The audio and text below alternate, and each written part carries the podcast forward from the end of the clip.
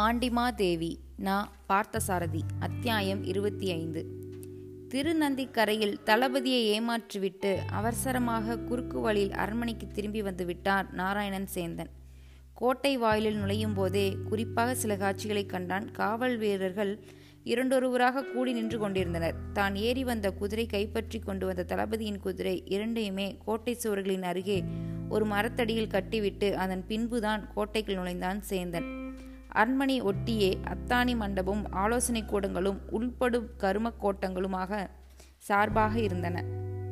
கோட்டையின் முதல் இரண்டு பிரதான வாயில்களை கடந்த பின்பே மகாராணியின் அரண்மனை அமைந்திருந்தது. கோட்டையின் ஒவ்வொரு வாயிலும் பாண்டிய மரபின் புகழ்பெற்ற அரசருடைய பெயரை தாங்கிக் கொண்டிருந்தது.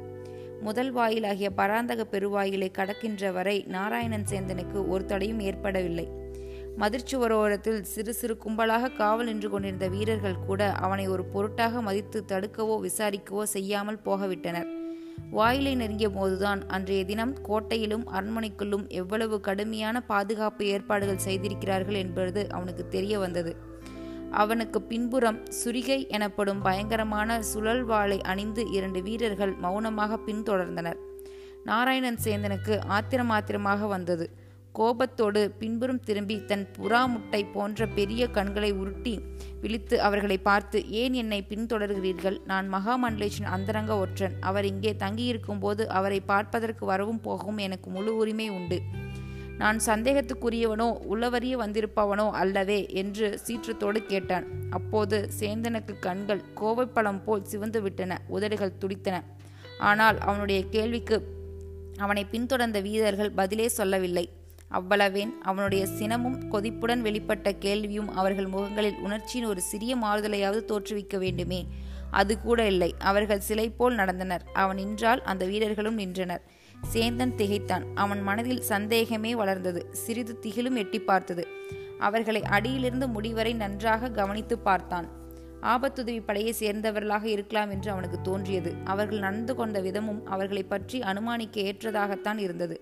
காரணமோ மறுமொழியோ கூறாமல் பாதுகாப்புக்காக எதையும் செய்யும் உரிமை ஆபத்துதவிகளுக்கு மட்டுமே உண்டு. வந்தது வரட்டும், இவர்களிடம் கேள்வி கேட்டு கெஞ்சி கொண்டு நிற்பதில் பயனில்லை. துணிந்து உள்ளே நுழைகிறேன், முடிந்ததை செய்து கொள்ளட்டும் என்று பின்னால் வருபவர்களை கவனிக்காமல் வரகுண்ணன் வாயிலில் நுழைந்தான் அவன். பின்னால் தொடர்ந்து வந்த ஆபத்துதவிகள் வரகுண்ணன் வாயில் வரைதான் அவனை பின்பற்றி வந்தனர். அதற்கு மேல் அவர்கள் அவனை பின்தொடரவும் இல்லை, உள்ளே போகக்கூடாது என்று தடுக்கவும் இல்லை. பேசாமல் வாயிலுக்கு இந்த புறமே ஒதுங்கி நின்று கொண்டனர். ஆனால் வாயிற்காவலர்களென்றே வழக்கமாக அந்த இடத்தில் அரண்மனையைச் சேர்ந்த வேறு இரு காவலர்கள் இருப்பதுண்டு. அவர்கள், காலையிலிருந்து அரண்மனை கூற்ற தலைவர்களின் அந்தரங்க ஆலோசனை கூட்டம் நடக்கிறது, உள்ளே யாரையும் விடுவதற்கு அனுமதி இல்லை என்று சொல்லி நாராயணன் சேந்தனை தடுத்து விட்டனர். தளவழி போய் திருகுவழி வந்த கதையாகிவிட்டது. ஆபத்துதவிகள் அந்த மட்டில் விட்டார்களே என்று மகிழ்ச்சியோடு உள்ளே நுழையப் போக இவர்கள் தடுத்து விட்டார்களே என்று தயங்கி நின்றான் சேந்தன். காவல் வீரர்களே, உங்கள் கடமை உணர்ச்சியை பாராட்டுகிறேன். அந்தரங்க ஆலோசனை கூட்டம் நடக்கும்போது யாரையும் உள்ளே விடக்கூடாது என்று கட்டுப்பாடு நல்லதுதான். ஆனால் எல்லோரையும் அதற்காக தராதரம் பார்க்காமல் தடுத்து நிறுத்தி விடலாமா? நான் இப்போது உடனே மகாமண்டலேஸ்வரை சந்தித்து ஒரு அவசர செய்தியை கூறியாக வேண்டுமே. என்னை நீங்கள் இப்படி தடுத்தால் நான் என்ன செய்வது? உங்களிடம் வாதாடி கொண்டிருக்காமல் நான் திரும்பி போய்விட்டாலோ? என்னை உள்ளே விட மறுத்து குற்றத்துக்காக நீங்கள்தான் பிரபு. பிறகு மகாமண்டலேஸ்வரிடம் திட்டு கேட்க நேரிடும். எனக்கென்ன வந்தது? நான் பேசாமல் இப்போதே திரும்பி போய்விடுகிறேன் என்று நாராயணன் சேந்தன் நயத்துடனும் பயமுறுத்தல் போலவும் பேசி உடனே திரும்பி போய்விடுகிறவனைப் போல் நடித்தான். அவனுடைய தந்திரமான பேச்சும் நடிப்பும் நல்ல பயனை அளித்தன. ஐயா, இருங்கள், போய்விடாதீர்கள். எங்களுக்கு எதற்கு வம்பு? உங்கள் பெயரை சொல்லுங்கள். உள்ளே போய் மகாமண்டலேஸ்வரிடமே சொல்லி அனுமதி பெற்று வந்து விடுகிறேன். அதுவரையில் இப்படி நில்லுங்கள் என்றான் காவலர்களின் ஒருவன். உடனே நாராயணன் சேந்தன் மகாமண்டலேஸ்வரின் பெயரை கூறியதும் காவலன் அடைந்த பரபரப்பை கண்டு சிரித்து கொண்டே தன் பெயரை கூறினான்.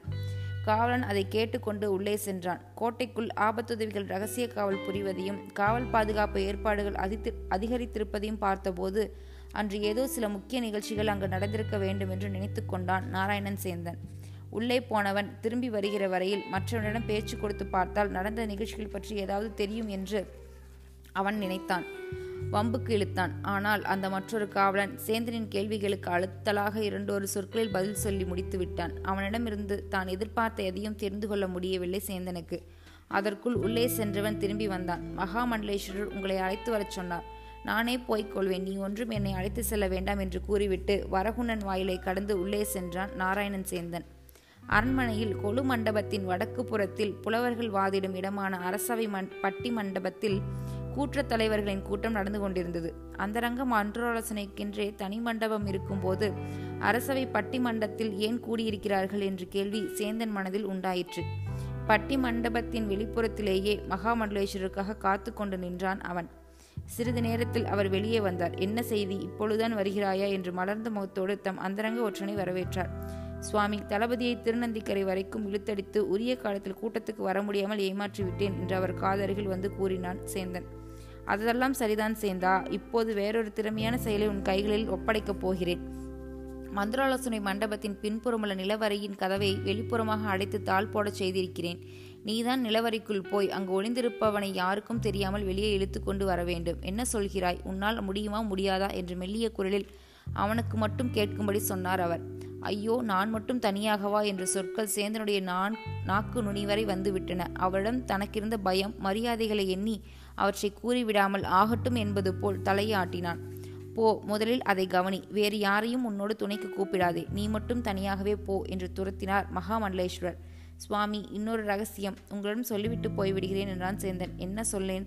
அரண்மனையில் ஆபத்துதவிகள் வந்திருக்கிறார்கள் போலிருக்கிறதே, அது எனக்கு முன்பே தெரியும், நீ போய் உன் காரியத்தை பார். சேந்தன் நிலவரையை நோக்கி புறப்பட்டான். இருட்டு குகையாக அந்தரங்க களஞ்சியமாக இருக்கும் நிலவரையில் தனியாக நுழைய வேண்டும் என்பதை நினைத்த போதே துணிவு மிகுந்தவனான நாராயணன் சேந்தனுக்கே பதாதிகேச பரிப்பந்தயம் நடுங்கியது. ஒரு நாளிகை 2 நாளிகையில் சுற்றி தேடி பார்த்து விடக்கூடிய நிலவரையா அது? விடிய விடிய தேடினாலும் அங்கு ஆள் ஒளிந்து கொண்டிருப்பதை கண்டுபிடிக்க முடியாதே. வேறு யாராவது வந்து அவனிடம் அந்த வேலையை செய்யும்படி கூறியிருந்தால் முடியாதென்று மறுத்திருப்பான், அல்லது செய்வதாக ஒப்புக்கொண்டு செய்யாமல் இருந்திருப்பான். மகாமண்டலேஸ்வரரே கட்டளை இருட்டிருக்கும் போது அலட்சியமாக இருக்க முடியுமா? வெளிப்புறம் இழுத்து அடைத்திருந்த மரக்கதவை திறந்து கொண்டு நிலவரையின் இருட்டு படிகளில் இறங்கினான் சேந்தன். எந்த வினாடியும் அந்த இருள் பரப்பின் எந்த மூலையிலிருந்தும் எதிரி ஒருவரின் முரட்டு கைகள் தன் கழுத்திலோ பிடரியிலோ பாய்ந்து அழுத்தலாம் என்ற முன்னெச்சரிக்கை அவன் மனதில் இருந்தது. படிகளை கடந்து நிலவரைக்குள் இறங்கியாயிற்று. நின்ற இடத்திலிருந்து பிரம்மாண்ட விழிகளால் 4 புறமும் பார்த்தான். வெளிச்சத்திலிருந்து இருட்டுக்கு வந்திருந்த அவன் கண்களுக்கு அந்த இருள் பழகுவதற்கு சில கணங்கள் ஆயின. இருளை ஓரளவு ஊடுருவும் கூர்மை கண்களுக்கு வந்த பின் சுற்றிலும் நிறைந்திருந்த பொருள்கள் மங்களாக தெரிவதை கண்டான். வலது புறச்சுவர் முழுவதும் மனிதர்கள் தலையிழந்த முண்டங்களாய் தொங்குவது போல் செப்பு கவசங்கள் கட்டி தொங்கவிடப்பட்டிருந்தன. இன்னொரு புறம் மின்னல் துண்டங்களை சுவரில் பிடித்து வைத்திருப்பது போல் வீர வாள்கள் வரிசையாக விளங்கின. மூளைக்கு மூளை பழைய நாணயங்கள் குவிந்திருந்தன. ஒரு காலத்தில் பாண்டி மண்டலத்தில் செல்வாக்கு பெற்றிருந்த இப்போது பயன்படாமல் போன அந்த நாணயங்கள் தன் காலில் இடறிய போது காசு எத்தனை பேர் காலை இடறி விடுகிறது, நான் இப்போது காசை இடர்விடுகிறேன் என்று வேடிக்கையாக நினைத்து கொண்டான் சேந்தன். நிலவரையில் தன்னை சுற்றிலும் சிறிதும் பெரிதுமாக நிறுத்தி வைக்கப்பட்டிருந்த சிலைகள், யாரோ உயிருடன் கூடிய மனிதர்கள் தன்னை போல் பயந்து ஒடுங்கி மௌனமாக அந்த இருளில் நின்று கொண்டிருப்பது போல் அவன் கண்களுக்கு தோன்றின. வலது கையில் தாமரை மலரை ஏந்தி அபிநயம் பிடிப்பது போன்ற பாவனையில் ஒரு நடந்த மங்கியின் சிலை, வட்ட கண்ணாடியால் தன் முகத்தை அழகு பார்த்து கொண்டே நெற்றிக்கு திலகம் விடும் கோலத்தில் ஒரு குமரி பெண்ணின் உயிரும் உணர்வும் துடிக்கும் உருவம், கைகளில் விளக்கு தாங்கி நிற்கும் விளக்கு பாவைகளின் வெண்கலச் சிலைகள், பாண்டிய அரச பரம்பரையைச் சேர்ந்த மன்னர்களின் சிற்பங்கள் எல்லாம் அங்கிருந்தன. சுவரின் உச்சியில் ஒளியும் காற்றும் சிறிது நுழைந்து விட்டு போகட்டும் என்று அவ்விடத்து பக்கத்தில் ஒன்றாக 2 சிறு வட்டத்துவாரங்கள் அமைந்திருந்தார்கள். அந்த உயிரற்ற சிலைகளுக்கும் பொருள்களுக்கும் நடுவே உயிருள்ள ஒரு மனிதன் ஒளிந்து கொண்டிருந்தால் அவனை எப்படி கண்டுபிடிக்க முடியும்? சேந்தனுக்கு தலை சுற்றி மயக்கம் வந்துவிடும் போலிருந்தது. அப்போது இருந்தால் போலிருந்து நடனமங்கை சிலைக்கு அருகில் நிழல் அசைவது போல் கருப்பாக ஏதோ அசைந்தது. நில் அங்கேயே, ஓரடி நகர்ந்தாலும் உன் உயிர் உனக்கு சொந்தமில்லை என்று கையிலிருந்த வாளை ஓங்கியவாறு கத்திக்கொண்டே பாய்ந்தான் சேந்தன். அவன் கையிலிருந்த வாள் நடனமங்கையின் வெண்கல் சிலையில் மோதி மணி அடித்தார் போன்ற பெரிய ஓசையும் எதிரொலியும் உண்டாக்கிவிட்டு 2ஆக முறிந்து கீழே விழுந்தது. வெறும் பிரம்மைதானா என்று திகைத்து நின்றான். யாரோ மெல்ல சிரிக்கின்ற ஒலி அவனுக்கு அருகில் மிக மிக அருகில் கேட்டது. யார் அது சிரிப்பது? மானமுள்ள ஆண் பிள்ளையானால் நேருக்கு நேர் வந்து நிற்க வேண்டும். பயத்தையும் நடுக்கத்தையும் மறைத்து கொண்டு தன் முழு மூச்சையும் அடக்கி இறைந்து கத்தினான் அவன். அவனுக்கு குரல் 1000 10000 எரொலி குரல்களாக மாறி அந்த நிலவரைக்குள் ஒலித்து அவனையே பயமுறுத்தின. எதிரொலி ஓய்ந்ததும் முன்பு கேட்ட அதே சிரிப்பொலி முன்னிலும் பலமாக கேட்டது. சேந்தன் 2 கைகளாலும் இருளை துளாவிக்கொண்டு முன்னால் பாய்ந்தான். பிறந்த மேனியராய் பல கன்னி பெண்கள் இருளில் நின்று கொண்டிருப்பது போல் அவனை சுற்றிலும் அவன் உயரத்துக்கு சரியாக சிலைகள் நிறுத்தப்பட்டிருந்தன. அவற்றில் முட்டி மோதி மண்டியை உடைத்து கொள்ளாமல் இருட்டில் பார்த்து நடக்க வேண்டியிருந்தது. அவன் முன்னால் நடக்க நடக்க அந்த சிரிப்பொலியும் அவனை விட்டு தள்ளி சென்று கொண்டே இருந்தது. திடீரென்று ஒரு பெரிய வௌவால் வேகமாக பறந்து வந்து சேந்தன் முகத்தில் மோதியது. அப்போது சேந்தனுக்கு ஏற்பட்ட அதிர்ச்சியில் யாரோ முகத்தில் ஓங்கி அடித்துவிட்ட மாதிரி இருந்தது. கையில் இருந்த ஒரே ஒரு பாதுகாப்பு கருவியான வாளும் சிலையில் மோதி முறிந்து விட்டது. உயிரின் மேலுள்ள இயற்கையான ஆசையும் பயமும் சேந்தனை கட்டுப்படுத்தி நிறுத்தின. சுவரில் வரிசையாக கட்டப்பட்டு தொங்கும் வாள்களின் வரிசையில் இன்று ஒன்றை உருவி கையில் எடுத்துக்கொண்டு அப்புறம் அந்த நிலவரை முழுவதும் சுற்றலாம் என்று எண்ணினான் அவன். பயம் அந்த முன்னெச்சரிக்கையை அவன் மனதில் எழுப்பிவிட்டிருந்தது.